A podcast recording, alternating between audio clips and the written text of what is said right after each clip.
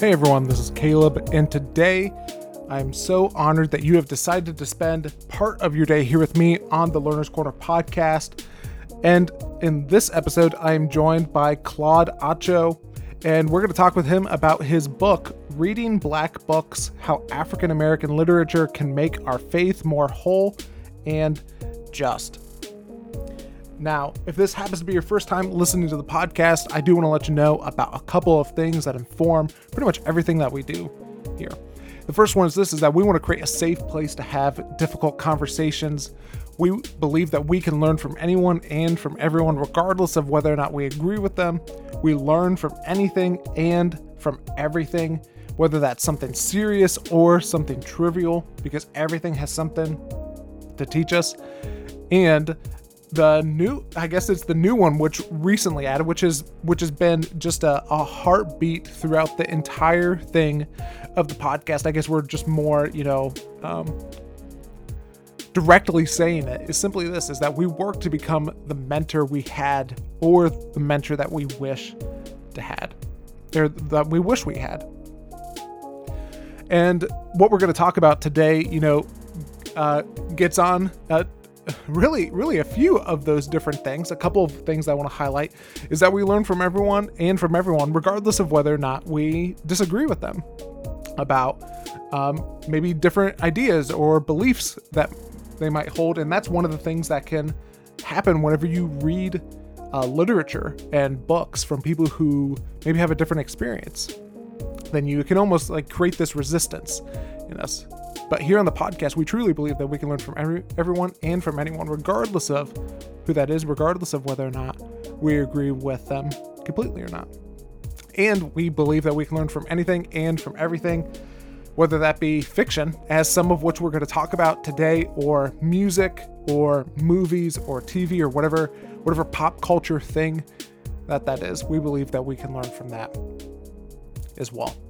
Now, if you have something that you would love us to cover on the podcast or someone that you would love us to talk with, I would love to hear from you. And the best way to reach out to me is learnerscornerpodcast corner podcast at gmail.com for any recommendations that you might have. Now, let me tell you a little bit about Claude, and then we will jump into the conversation.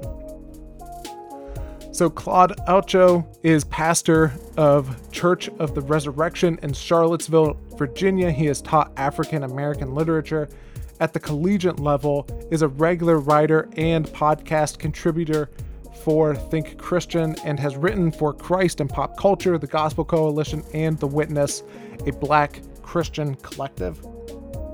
And we're going to uh, mention a couple of different works that uh, that Claude has written. And so, you know, check out the show notes for for all of the pieces that we reference as well. And without any further wait, here is my conversation with Claude Atcho.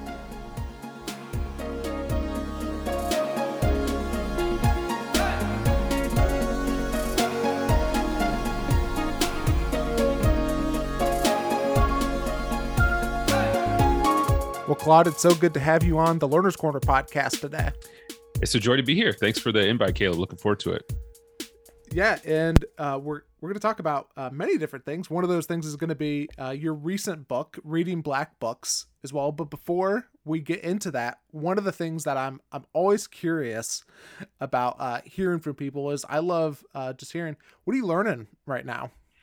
Oh man, um, what am I learning right now? I, I just came back from a uh, a week long conference called the the Glen Workshop, uh, put on by the Image Journal, and so um, one of the insights that I took away from that, uh, I was teaching a course on on on my book and on African American literature, but was able to sit in on some of the main sessions. So one of the things I'm, I'm learning and thinking about is the importance of attention. Uh, one of the speakers had a couple of great lines about poetry and how poetry is really a distillation of attention uh, in in the writer's life, but really uh, how all of life is about attention and and gratitude. And um and so as a pastor i'm making the connection between those things and sort of worship and discipleship and formation. So i would say that's the the a little bit of what i'm thinking about and learning hopefully learning is just the value and importance of uh, where our gaze is fixed. Mm, yeah can you tease that out a little bit more? And like again i know that it's early. I know that you, you're you're still thinking about this stuff but um I would just love to hear like some of the implications that you're thinking through as it pertains to um, being being attentive to people and capturing people's attention i guess in that. Yeah so i think attention um you know sort of in the context for uh for this workshop it, it's looking at how you know in order to to to write poetry or otherwise or to create things of of value and art and goodness you have to pay attention. So you so if you're writing a poem about grass you got to pay attention to grass and how it how it moves in the wind. If you're writing a poem about your your kid or your friend or friendship you have to pay attention to those themes those people those memories. Uh, for me i was really thinking about it in terms of you know how how discipleship works how we uh, need our souls to be connected and, and fed uh, through uh, by God through Scripture, and how that that means we need to to pay attention and to meditate and to ruminate, but then also how we um, engage with others. You know, we need to pay attention to their needs, to their stories, to their to their hurts, and and how uh, the gospel message connects with them. And um, so, so I was sort of taking it all in terms of sort of uh, love, love towards God and, and, love of neighbor, but really just that idea of of attention, which which I'd heard in different places and in, in different variations, but I think it just really struck me this time around.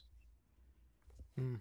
Yeah, another thing that I wanted to ask you about is I know that uh, you do a lot of work with Think Christian as well, which um, basically you're looking through a lot of like different culture, pop culture things from music to movies to books to all of that stuff. Um, and I do want to hear some of the things that have most resonated with you recently. But before uh, we talk about that, I love hearing people's processes, especially as it pertains to um, just trying to understand like elements of music or movies or just anything like that. And so I would just kind of love to hear from you of whenever you're trying to like gain greater understanding in something like that do you have like a process or is it just pretty natural to you or what does that look like yeah that's a good question i, I think um I've I've tried to kind of stumble into a process a little bit. So I, I, usually um, first step is just sort of to just kind of be with be with whatever the art is. So you know if it's an album, just making sure I'm listening to it uh, many times rather than you know quickly jumping to trying to decode everything or write about it, but to really sort of take it on its own terms. Um, you know, same same thing with a with a movie is to to really just engage on its own terms, to treat it. You know, those are both they're forms of text, and so to to respect them in that way, and then through engagement with them to see where there's sort of interesting questions or um, contradictory things, uh, and then sort of follow that that interest or that curiosity, but that really comes from just sort of being with the art um, I feel like uh, Josh Larsen, our editor, I think Christian was really, really good at sort of instructing in that way. It's just sort of, hey, don't don't force it. Like engage with the art, and if there's something there, it'll it'll become clear. And if there's some, if there's not, then can write about something else. You know, so so really try to take the art uh, on its own terms. It's usually step one, and then by that point, something interesting will happen, and then kind of follow follow yeah. that, uh, and hopefully, it's not a dead end.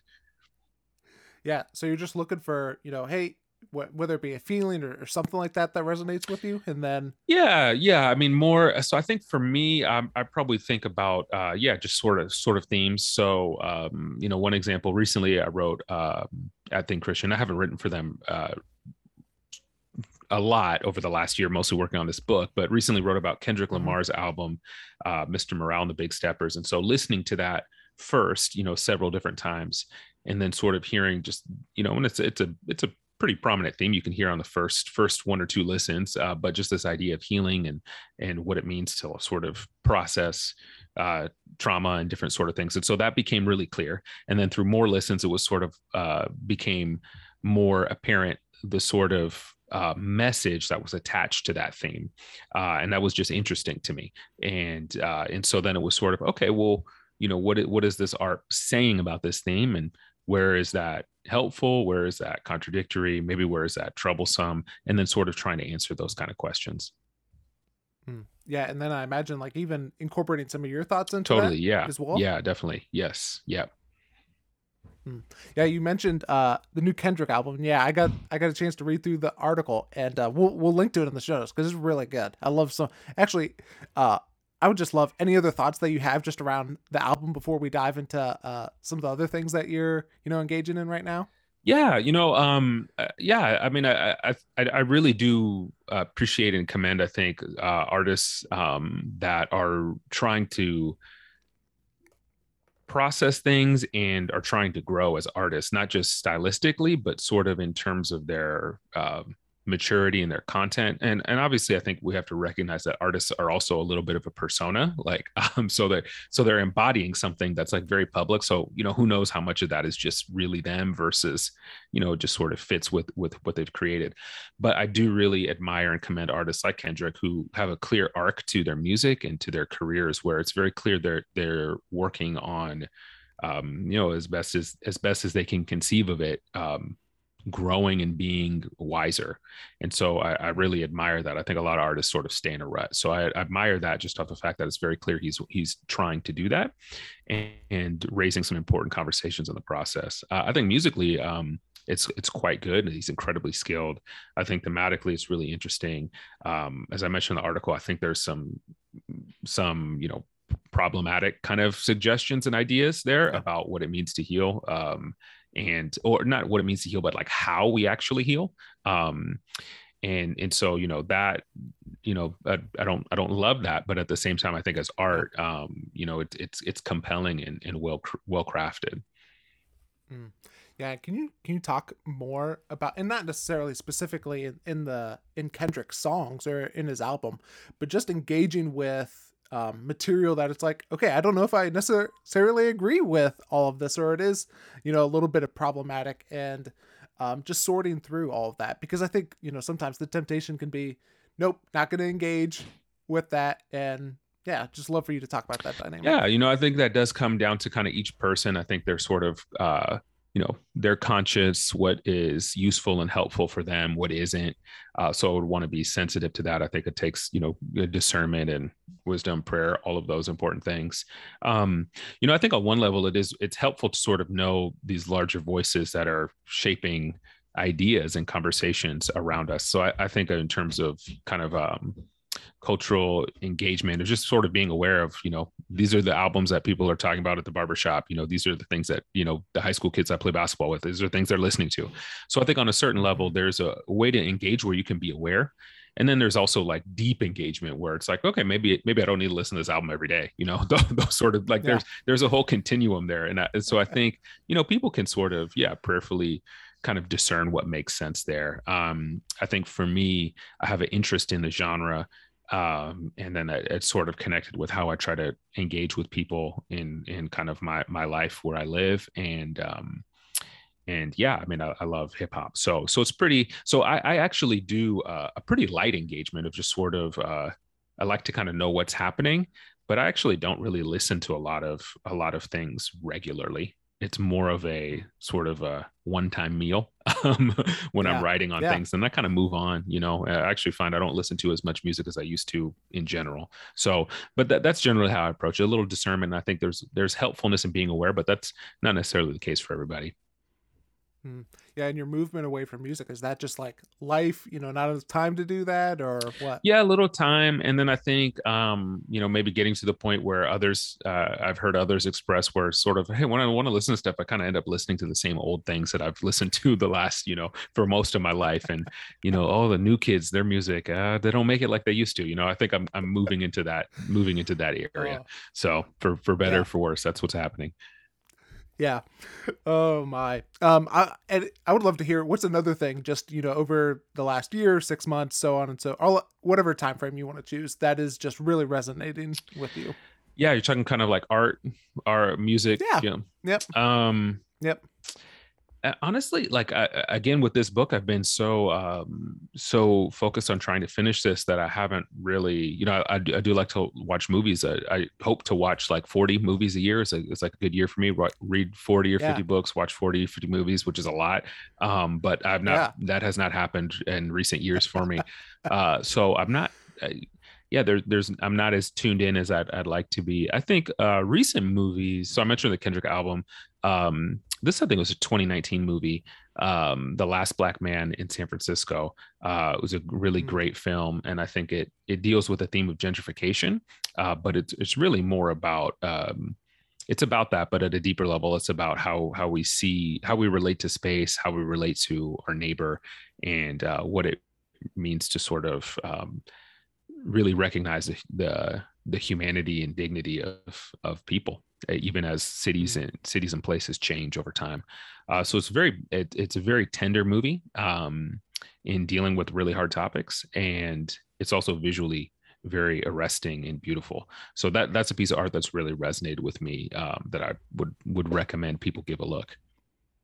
Yeah, I mean this this might be you know too naive of a question, but uh, what what's the premise of it?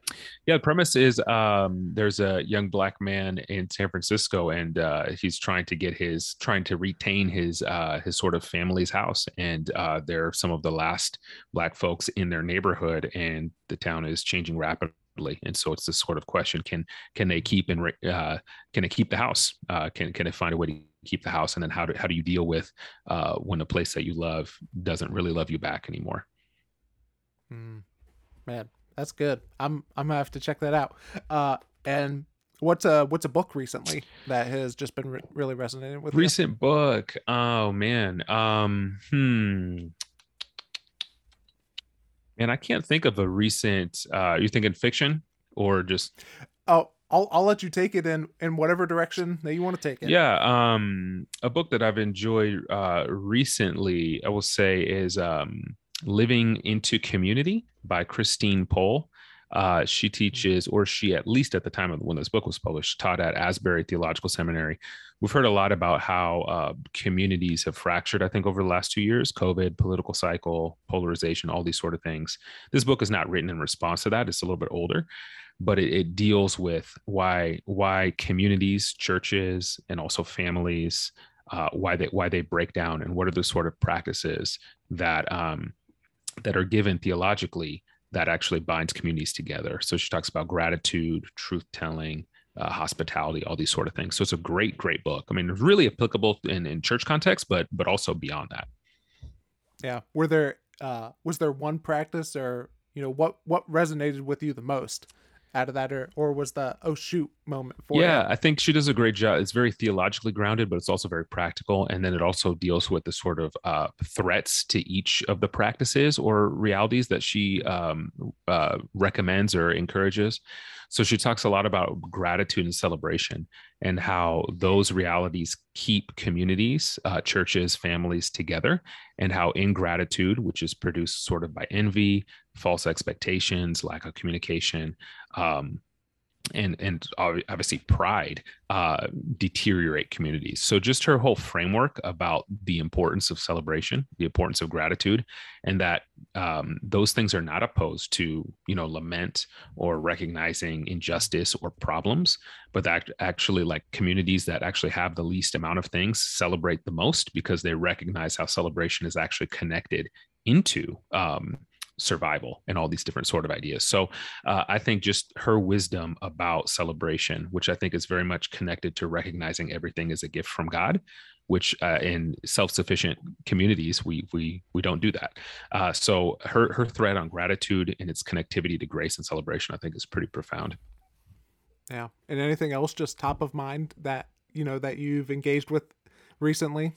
Um, those are the most I, have I've now that the book is finished i've been able to get to some other novels that i wanted to get to but i haven't been able to finish any of those novels in order to really say how i actually feel about them. So i'm just starting yeah. to wade in. Nope i i get that. Um so as we mentioned earlier you know you've written this book reading black books and anytime that someone creates a work of art i love hearing the story behind it. And so i would just love to hear from you of what was the the journey or the series of events that led you to go not only do you want to engage with this topic and learn about for yourself but you want to write about it too? Yeah so for me uh, i studied english literature as an undergrad uh, an undergraduate and as a graduate student and then late in undergrad um, got interested in pastoral ministry. And so this book for me is sort of a bridging of those two those two paths that are you know two major threads of my life and sort of seeing them get to be seeing them tied together you know and, and those two strands like being unified.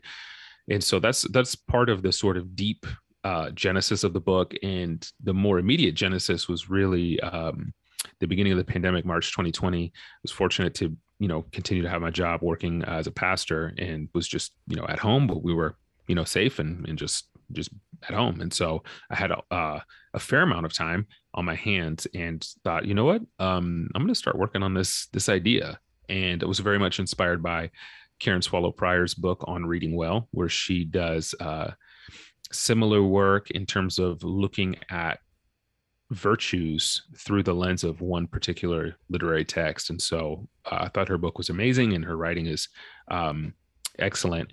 And so I, I thought to myself, someone should do similar, but with African American literature, and maybe instead of virtues, maybe do sort of theological ideas or, um, you know, more Christian topics, you know, um, uh, more explicitly kind of Christian topics. Yeah so so that's what I started working on at the beginning of the pandemic, and so that's kind of how that that started to to come around. So started working on an artist in March 2020 and turned it in um, August 2021, and and now it uh, entered the world May 2022. So it's been a it's been a whirlwind. There's been other other crazy stuff that's happened as well but yeah just happy to have the book completed and finished and again it yeah it feels like two two parts of my story sort of coming together uh to yeah. to lead to the creation of this book yeah, that's really cool. Yeah, and and Karen was actually on the podcast to talk about on reading. Oh, nice. Okay. Um, a, a, couple of years ago. So yeah, uh, one of one of the ideas that really got me thinking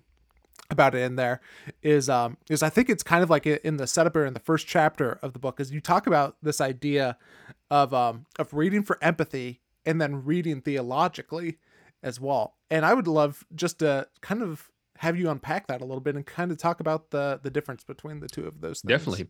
So I think uh, reading for empathy is a really important thing, and I think that's something that uh, is more widely recognized. I remember encountering that in grad school. Writer Martha Nussbaum, she talks about. I think it's a po- uh, poetic justice. I think is the name of her book, and uh, I think empathy is in subtitle. She talks about reading literature as uh, it creates links of possibility. Uh, so as you read, you you know you're experiencing the experiences of another person right? You can you can i can read a book uh, as someone from my time my place my sort of uh, demographics and background. I can read a book that puts me in the life and the shoes of somebody completely different than me. And that experience is really hard to replicate. And so literature has a really uh, significant power to produce empathy uh, for readers uh, by the power of story. Um, and that's really important. I think that's really crucial. Uh, but for my project, I wanted to sort of look beyond empathy or to sort of go a step further, which would be not just thinking about books in terms of the value that they produce in helping us to understand one another, but actually the value of looking at stories to better understand um, theological realities. All right, realities about how the world is, uh, who God is, and who we are in response. And so I think empathy is really crucial, but I think there's also a way to read uh, that puts the literature and the story and the themes in conversation with theology, which can still produce empathy, but also brings us closer to thinking um, sort of more Christianly about critical questions. Hmm. Yeah. What's helped you like read better theologically? Like, are there any like skills or like, I don't know, I don't know if mindset is the right word or anything that just helps you be- do that better. I think um, maybe similar to the discussion about pieces of art. I think sort of sitting with the text and I think re- learning how to read the text in terms of uh, sort of literary approaches is the sort of foundation, and then I think that can guide guide one into some of that theological reflection because we wouldn't want to come to the text and just sort of force I, theological ideas on it. So, like for example, um, I think re- so. Reading literarily and, and building skills as a reader is that that first step to doing what what I'm suggesting as sort of Christian reflection. I think an example is James Baldwin's novel "Go Tell on the Mountain." Um, if you pay attention to sort of the form and the structure of the novel, certain questions arise, and then those questions give certain answers, and then can kind of lead you in a theological direction. So, for example, the album or the album, uh, the book rather is um, the novel takes place all in one day, but there's these flashbacks, and the flashbacks are connected to prayer, and the flashbacks uh, happen for each of these three sort of crucial characters, and the flashbacks produce uh, produce for the reader access to information that the main character actually doesn't have. So as a reader, we have all this information. We know the backstory. We know all of why this family is the way it is. And the novel gives us that through these flashbacks that take place in the church through these moments of prayer. So I think you're reading literarily, you would ask yourself, you know oh why? That's that's strange. Like why why are you structure that the the novel this way? Like why would you do that? You know what's or, or what's the impact of that? And i think as you realize that it helps it helps you see oh this is happening possibly in order to produce an understanding of why these people are the way they are okay well hmm. what does that do well it helps us to see characters who uh, we would otherwise maybe consider as despicable it helps us to see them with a little bit more mercy and a little bit more understanding. Okay, that's interesting. Like, how does that connect with how we're to live in the world as Christians, right? And so now you begin to make all of these steps into reading in a much deeper way that goes from the text and then goes into sort of theology and application for discipleship. So I think it really starts with just kind of paying attention to the text, and that could be the form like I've just mentioned, or it can be sort of themes, right? So the theme and and one of the themes in Baldwin that is ripe for Christian reflection is sort of religious hypocrisy, um, or sort of like, you know, what what do you do when you're in church that's not healthy, right? So so I think you can find your way in through form, through content and theme, but but it starts with really kind of engaging, engaging with the text on its own terms. Mm. Yeah, and you mentioned that that's kind of the the first level for what would be maybe the next thing for engaging with it. Yeah, those are so those are really the two levels that you engage with that okay. form and then that'll take you to those questions like, "Oh, okay, this helps me see characters in this way." Is that how God wants me to see people? How does God see people? How does God call us to see people? Um what what does it mean to look at people with a lens of love? Does that does that include mercy or is that uh, and accountability or just mercy? Like all, all of these sort of questions now come to the surface when we recognize what the form of that story is beginning to do.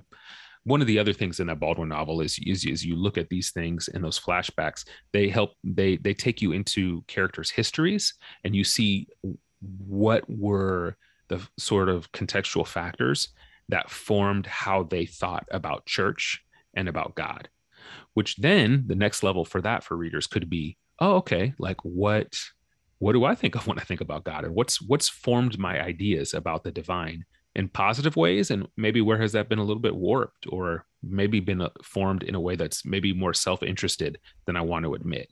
So then the novel begins to take us into our sort of um, notions of, of who god is and and how how we embody and live out of those notions.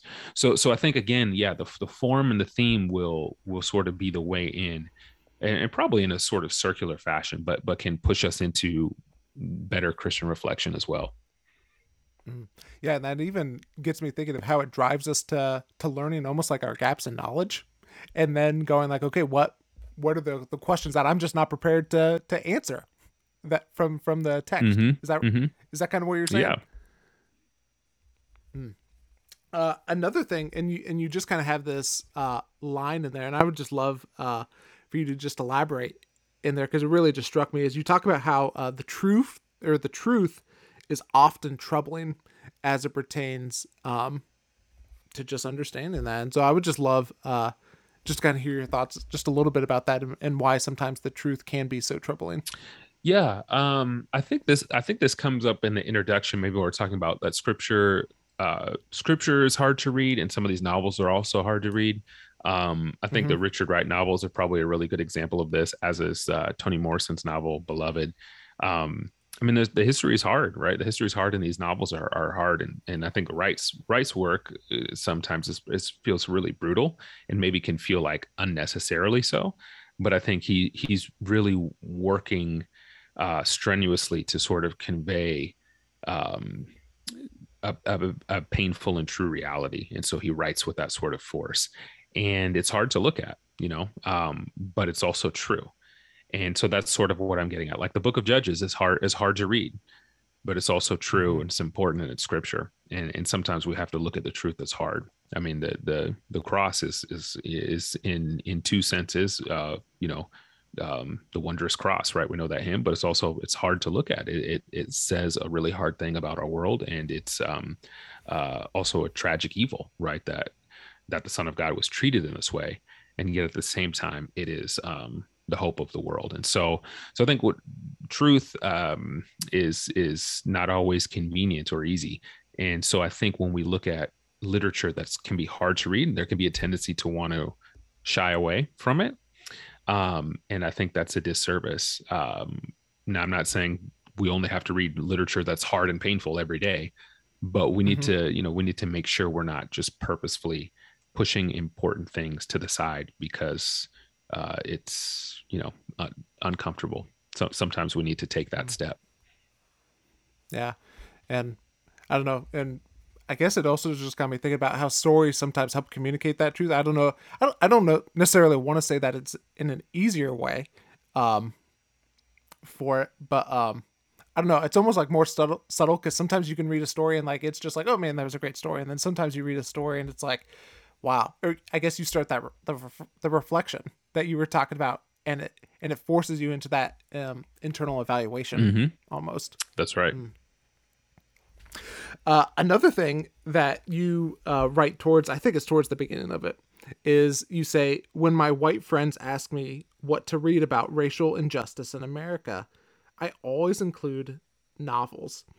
And i would just love to hear um, what is it about you know the novels that are able to communicate things that maybe um, that nonfiction isn't able to communicate? Yeah i think this goes to your point uh, caleb about story and the value of story um, and that that we can we experience uh, truth and um, yeah, we experience truth and events differently if it's a story versus just sort of like statistics or reporting. And I think that's why some of the best nonfiction in history uh, is written in a in a way that really helps us understand uh, the humanity connected to the events, and it, it's really crafted in a way that that um, showcases the sort of narrative reality connected to the issue. So, you know, obviously, what would you rather have? You know, somebody to give give get statistics about you know people in a faraway country uh, or would you rather read a story about what those people had went through right you, you take the story you know uh, um, and so I, I, do find you know when i think think back to you know uh, 2012 trayvon martin eric garner all these different sort of different different things over the last you know i guess now recent decade um, mm-hmm. it was really friends from uh, white friends different backgrounds that had read uh, literature, specifically African American literature, that seem to kind of understand a little bit more or just have a different sort of posture and engagement. Um, uh, because I think the literature had had produced something in them, and I think that's that's really the empathy dynamic, and and, and I yeah. think that's really what you see there. So there's there's some great value there, and so I always want to make sure when um, people are asking me about you know these sort of issues for for their own kind of learning and reflection that you know as many great things are um, out for reading that that novels are a part of that that sort of diet or syllabus as well because i think they do formative work that um that can really happen even if you forget what you read you know? So a lot of times we think oh reading i need to remember everything. But there's a lot of research about uh what reading literature does to the brain and how it it creates different sort of pathways for um uh, embracing ambiguity, um, complexity, uh, increasing empathy. Like it just it, it it it works on us even if we don't really remember. Uh, so so I think there's there's many reasons why it's important to sort of um, keep literature in the mix uh, as we're thinking about our formation and and understanding you know Im- important things in our in our world and culture. Hmm. I would love to hear from you. You know what are some of the the themes or the ideas that you've you know, you know that you've captured in in your own book for the literature that you go through in reading black books and even even just in the greater literature uh, black literature as well that you would say these things tend to be um, lacking or maybe even missing or maybe not as appreciated as it pertains to christianity that is found really prevalent in black literature in black books yeah. So um, I think one example would be Margaret Walker has a poem called For My People. And it, it makes, um, it's a poem that sort of does this panoramic of Black experience. She wrote this, I want to say, um, I think it came out in 1942. So, so sort of uh, pre-civil rights, kind of taking the sort of mosaic view of Black experience across the country. Um, and it's a, a very stirring poem. Almost feels like a like an ode, like a sermon, like a prayer, like a lament. And in that poem, uh, I look at it through the lens of hope. In that poem, she sort of catalogs all of the the, the trials and the failures and the pain of her people, uh, and then it goes into um, this sort of ending of like call, like saying let a new world arise right? And the poem's refrain is for my people for my people for my people for my people. Then towards the end it turns to uh, let all adams and eves let a new world arise all countless generations all this. So so it does this sort of thing where it actually ends with this sort of kind of note of hope even though everything that's come before it has been kind of this mixed bag of pain and suffering and trials. And i think that represents um, some of what African American literature offers uh, to um, to the Christian Church and to to the sort of denominations and traditions within that um, hope can exist when things are also extremely difficult. And that's actually where hope is necessary. And we get to hope through an honest recognition of the pain that we're in uh, and so I, I, think the poem demonstrates um, and pushes back against the the idea that um, that we need to be dishonest about how difficult and bleak things are. That somehow we'll actually feel better if we pretend things are better. Mm-hmm. The poem actually suggests the opposite. It's like, well, we really need to account with how how much how how troubling these times are, how troubling our experience has been. Um, and it's actually by by speaking to that that we create room for hope because hope always comes from the outside. Uh, it, it has to come mm. from from beyond us and the poem does that. The other thing i think walker's poem really does is is, is it instructs us in hope that i think has a real resonance with new testament hope. But it also does this sort of um, dynamic between my people and all people. So the poem is called for my people and it, it moves through the stanzas centered on Walker's people, uh, Black Americans. But it begins to end with this movement towards let all Adam and Eve's. So it does this sort of thing of, of trying to hold my people and trying to hold all people tightly together uh, and also showing that they're connected.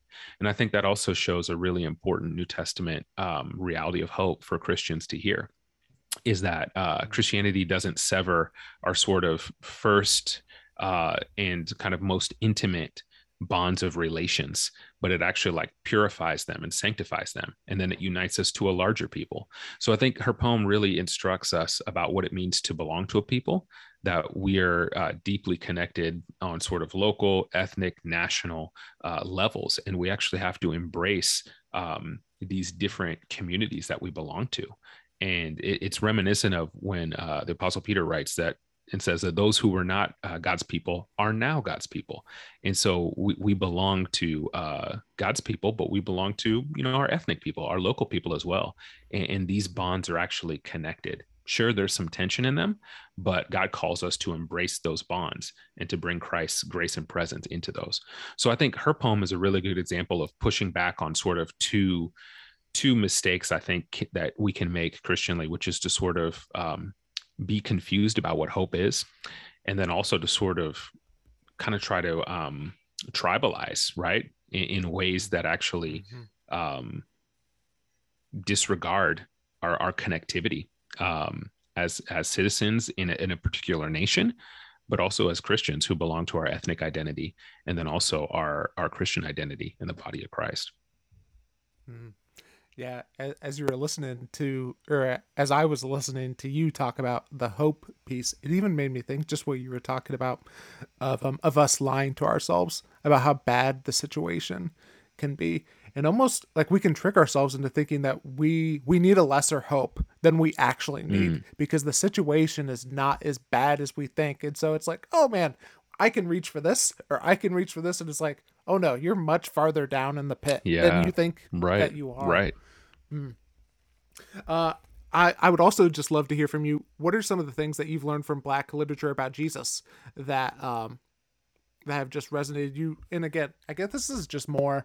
Um, I won't put a timeline on it. Just what are some of the things that you've learned about Jesus through Black sure. literature? Yeah, I could go back to the uh, Go Tell on the Mountain, James Baldwin's novel, which I mentioned a few moments ago. Uh, it, it tells a story of, it's a semi autobiographical novel. It tells a story of a character named John Grimes, who is, um, you know, in a in a Pentecostal holiness uh, church. It's pretty rigid, pretty fundamentalist. Um, this is probably like set in the 1920s, 1930s. Uh, and he wants to escape that and we quickly quickly realize he wants to escape that because the sort of idea of God at the center of all of that is really harsh, um, kind of drained and devoid of love, and makes a really hard, rigid line between the world and the church. And for John, the only place that he's actually really gotten any sort of dignity and affirmation has actually been in the world, so to speak, from his teachers or being out in the city. And reading that, you read that and you realize there is not much of Christ in the imagination of that church and its characters in the sort of church world that John and his family inhabit. It's pretty um it's pretty empty of of of Christ. And and so it it raises the sort of question, you know, how do we think of God and who who is Jesus? Like when when we think of God, we um we we have to make them we we have to guard ourselves from uh, making the mistake that we can conceive of God without conceiving of of His Son, who who as the Book of Hebrews tells us that that's how God has spoken to us. He's spoken through the prophets, but in these last days, He's spoken through His Son, which obviously is affirmed and foreshadowed and verified by the rest of Scripture. But Jesus is that culmination. So I think that novel, by the absence of Christ, really uh, to me has helped me consider and to remember what we know from the first chapter of John's gospel that it, that it's Christ who who is the word who has revealed mm-hmm. revealed the father to us and so it, it, it pushes me to remain Christocentric um and I would also add um uh, the poems by uh, Countee Cullen. He's got poems, about, two poems about Jesus that I include in the in the in the book that more explicitly deal with Jesus in connection with uh, the lynching of African Americans American um, uh, people, and I think that becomes a lens through which to kind of um, enter in a little bit more into the suffering that Jesus has undertaken for uh, for his people and for the world uh, by looking at um, looking at a, a, not a not an exact parallel but an approximate parallel of, of a sort of suffering that was not just a way to kill but a way to try to degrade and debase uh, humanity which is um, mm. brings us a little bit closer to the realities behind uh, roman crucifixion. So i would say those two works are, are two that have helped me um, think more deeply about uh, about christ. Yeah uh, one of the work that I wanted to ask you about that you write about in the book is um, Richard Wright's Native Son as well. Mm-hmm. Would you mind just talking a little bit about uh, that that story and what resonates so deeply with you about it? Yeah, so uh, Native Son uh, is a novel by Richard Wright that he wrote on the heels of his short story collection was the first thing that he published called uh, the collection is called Uncle Tom's Children, and uh, he wrote Native Son because uh, well partly because he he felt that the reception of Uncle Tom's Children was a little bit too um, too warm and too easy. Like people weren't disturbed enough. They weren't really um, taking serious the sort of suffering and conditions of the black community that he was trying to depict, which he knew from his experience and from looking around were very much true. So Native Son was sort of he he, he kind of turned up the intensity, maybe is a, maybe a way to put it, and uh, and wrote this novel. And it follows a character named Bigger Thomas in Chicago, and he just has uh, I mean you just know it from the first page. He's got no way he's got no way to get out of this environment. He, he's going to I mean he's just it's not going to end well. He, he's trapped and he, he's going to he's just going to be crushed in some in some way. It's just a matter of how. So that's really the context of the novel. And um, I, think for for me one of the ways the novel uh, resonates um, is it shows really well intentioned political activism well intentioned kind of preacher person um, all these uh, you know philanthropist sort of person. And it just shows that all of these attempts to sort of make a way for Bigger are all dead ends. And in fact they only produce the opposite. Uh, it makes me think a little bit about your your your comment on on hope. We think we can just oh if i just reach a little bit uh, i'll get out of this. And you you read that novel and you realize oh oh my like this is like this is catastrophic. There's no way out almost is is the the sense that you come away with. And that you know that's bleak, but I think it's also it resonates at a at a level um, that I that I think demonstrates the reality of what sin is, and that it's not just a mm-hmm. personal reality; it's a it's a social reality, um, and these things are connected, and uh, things are really dire when when it comes down to sort of um, human ingenuity or human ability to sort of self save and to sort of rectify mm-hmm. massively um, uh, wrong and and massively uh, deep moral ills that we we're not able to do this in and of ourselves. So I think uh, native son really demonstrates when the Apostle Paul talks about in Romans three that we're trapped under sin. I think that novel really demonstrates that idea of being trapped under something and the need for uh, need for a rescue, something that's reconstituting human hearts and and then also connected to that actually reconstituting the ways that we relate to one another and, and try to live in the world and in communities. So i think it's actually it's honesty about human plight and it and, and brutality uh, I, I, think actually has a, re- a, real resonance with the new testament and with the truth of how things really are. Hmm.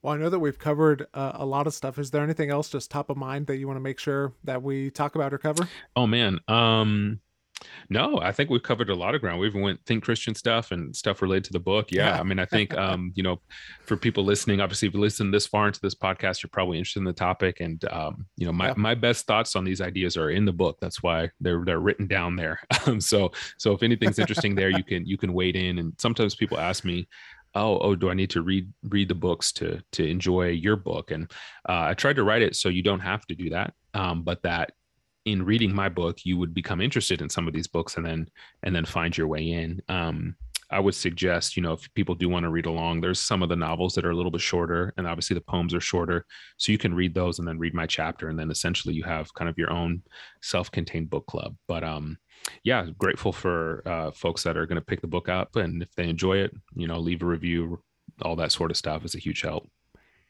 yeah, and if they want to keep up with you, where's the best place for people to go to do that? Yeah, um, Twitter is a, a, good place. I'm on there um, with uh, loose regularity, so you can keep up with me there. Um, I would say uh, my newsletter, uh, which you can find a Goodreads. It's called Good Things, um, uh, or excuse me, on Substack.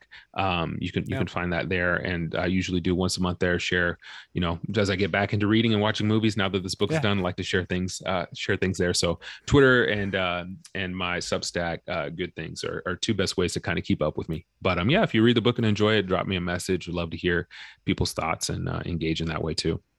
Awesome. Well, Claude, thanks so much for being on the podcast today, and thanks for just doing the work. Yeah, great conversation. Appreciate it, Caleb. Thank you.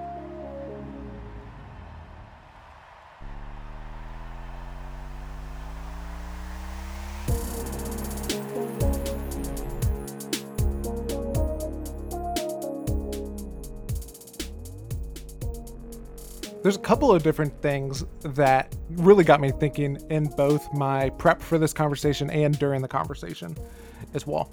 I think one of the things that I absolutely love learning about and learning people or learning from people about is how to analyze different media and how to learn and discern about different art forms, whether that be music or movies or TV or anything like that.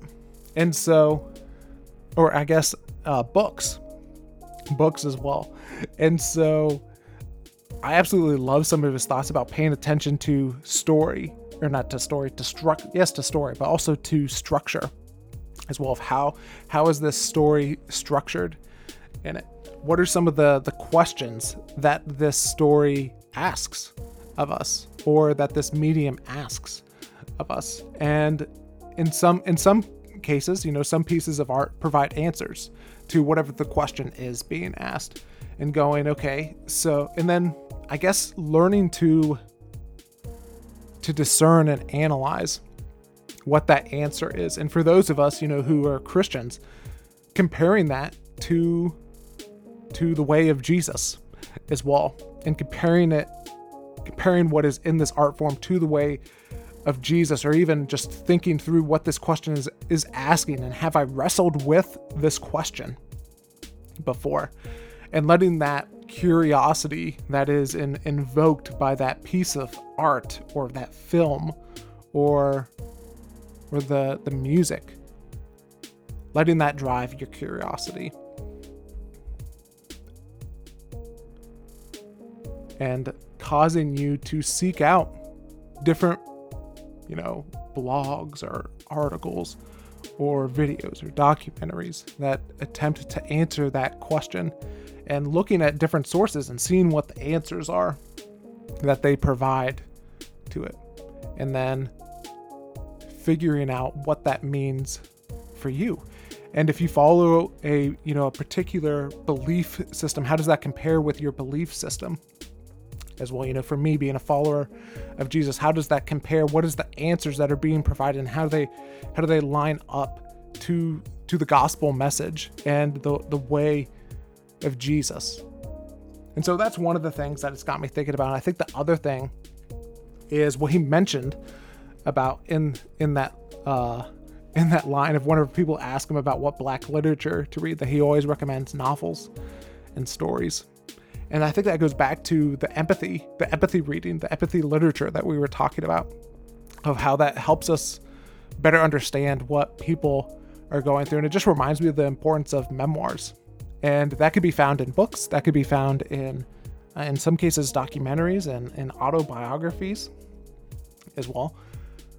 But I think just engaging with, and, and in some cases, it could be podcast series as well, but engaging with people on their experiences and what they've lived through and what they've gone through as well. So, those are a couple of things that I'm thinking about out of this conversation. I would love to hear from you and some of the things that most resonated with you. And the best way to reach out to me is learners corner podcast at gmail.com.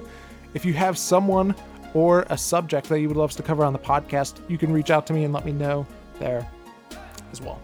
And I think that's all that I have for today. I do want to say thank you to Claude for being on the podcast today. Thanks to Sam Massey for producing the music for this podcast. And thank you for listening all the way to the end of the episode. My name is Caleb Mason. And until next time, keep learning and keep growing.